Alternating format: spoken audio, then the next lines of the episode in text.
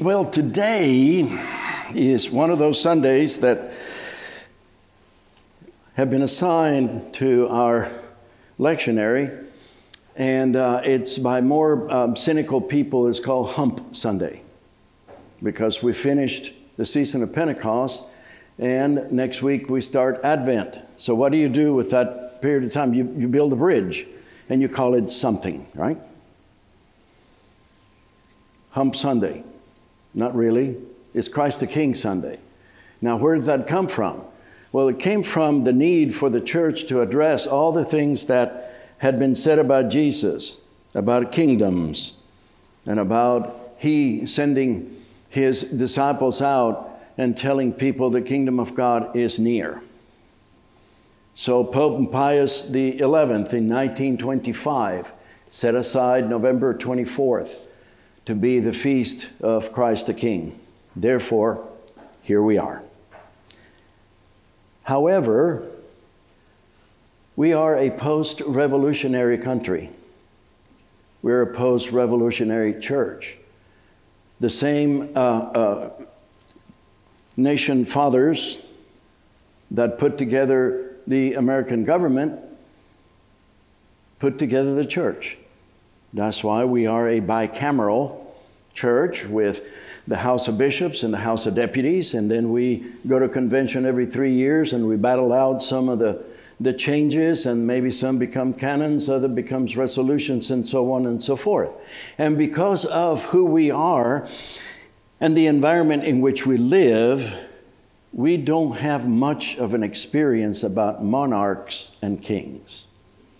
So it is difficult to talk about that. However, it is challenging.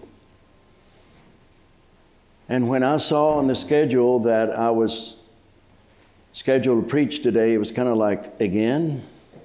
Okay, here we go. So, what I did was I started thinking about what has been our exposure to monarchs and so on and so forth.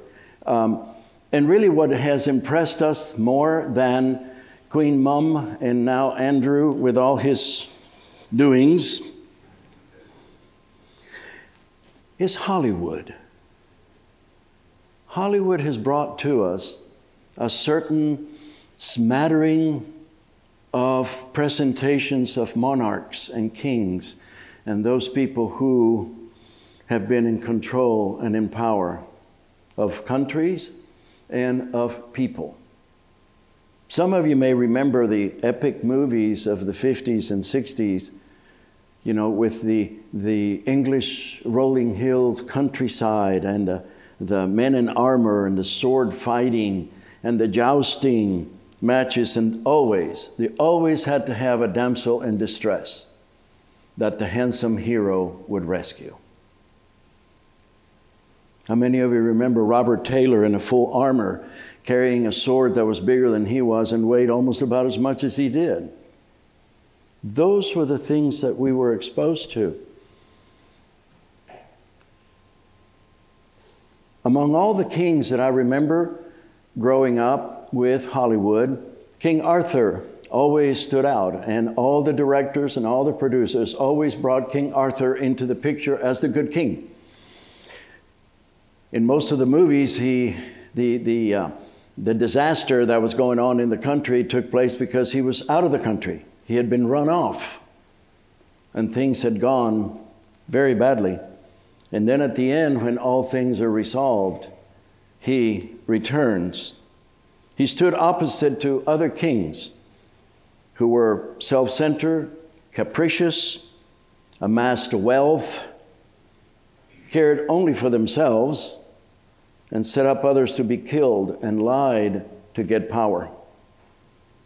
So I want to share with you three examples, and maybe you've seen at least one of these movies. The first example of how not to be a king or to be someone, a monarch in place, I picked a bishop, because back then bishops also had legal power. And the Bishop of Aquila in the movie Lady Hawk, being in love with Lady Isabel and knowing that he could not marry her and she was in love with Captain Navarre, he passes a curse upon both of them, where during the daytime she is a hawk. And as the sun sets, she turns into a person, but he turns into a wolf, therefore never being together. That is resolved later on when Navarre challenges the bishop and wins.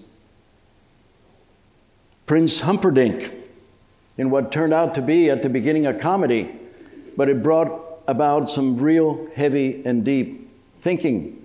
Princess Bride, the story of the Princess Bride and Wesley. Young lovers forever. He disappears, then he comes back. And by that time, Prince Humperdinck is in love with the Princess Bride. And he wants more power, more country, more dirt. And he tortures Wesley, her true love, to get him out of the way. And Wesley recovers and wins her back. And the last one I want to share with you is Robin, Prince of Thieves. The Sheriff of Nottingham, a man who wanted power over people, power over everything. And being hungry for power and possessions, he keeps Robin Loxley from his property that has had been taken from his father and tries to steal Maiden Marian. Again, the hero comes through at the end and rescues the damsel in distress. We also have, for our advantage, if you will, the parables about the kingdom that Jesus talks about. In today's readings, we find some descriptions of what our king is, because we do have a king. Jeremiah says, "Then I myself will gather the remnant of my flock out of all the lands where they've been driven, and I will bring them back to their fold, and they shall be fruitful and multiply. I will raise up shepherds over them who will shepherd them, and they shall not fear any longer, nor be dismayed, nor shall any be missing, says the Lord. I will raise up for David a righteous branch, and he shall reign as king and deal wisely, and shall execute justice and righteousness in the land." Justice, righteousness, no fear. Paul talks about God and Jesus. He says that God has rescued us from the power of darkness and transferred us into the kingdom of his beloved Son, in whom we have redemption, the forgiveness of sins. Redemption, forgiveness of sin, salvation, justice, righteousness. That does not sound like any of the kings and monarchs that I shared with you, does it? In Jesus, we have the fullness of God. He was pleased to dwell, and through him, God was pleased to reconcile to himself all things, whether on earth or in heaven, by making peace through the blood of his cross. That's the kind of king we have. That's the kind of king that today we remember. Now for us, why is this message of a kingdom so important? Well, I want to share with you three possible ideas. Number one, Jesus is not a value that, that we can negotiate, or he is a, uh, uh, um, a, a preference that we can ignore. He is the truth. He is the Son of God.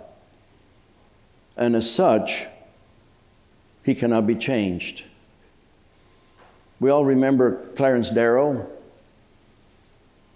One year during the Depression, he was in a black church in Chicago addressing the congregation. And there were many poor people. There were many homeless. There were many hungry. But he was taken aback and very surprised about the way they sang. They sang joyfully. And he asked a member of the choir, "You have nothing. You're in the middle of despair. Why do you sing so joyfully?" And she said, "Sir, That's because we have Jesus to sing about. He can overcome all that. The second reason is because what this day says about us, we are God's kingdom. We are little monarchs walking around doing the right thing, observing the law but caring for his people. We are his priests. It's the priesthood of all believers. We are his brothers and sisters, his daughters and sons. We are the children of the Most High. And as such, we are very important. Let me tell you a story about Brigadier General Theodore Roosevelt, Junior Leaving one of the islands in the Pacific, he's waiting for a plane. And the sailor comes up and says to him, "I want to see my mother, and time is running out. There are no more seats in the plane." The young man, thinking that the Brigadier General could do something for him, he does. He gets out of the plane and gives his seat to the sailor. Later on, in great amazement, a colonel asks him, "General, why did you do that?" He said, "Because I am only a general, and he is a son."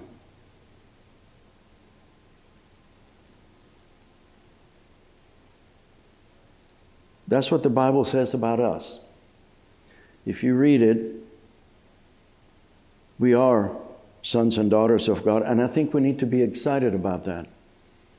We need to have a certain knowledge of who we are. We are those from whom Christ, the Son of God, gave his life on the cross so that you and I may have salvation and justice and righteousness, peace. He gave his life for us so that we would benefit. And the last one is because this day says something about how we are to live. When we know who we are, we behave that way. Take you back to Hollywood, the movie Moonstruck.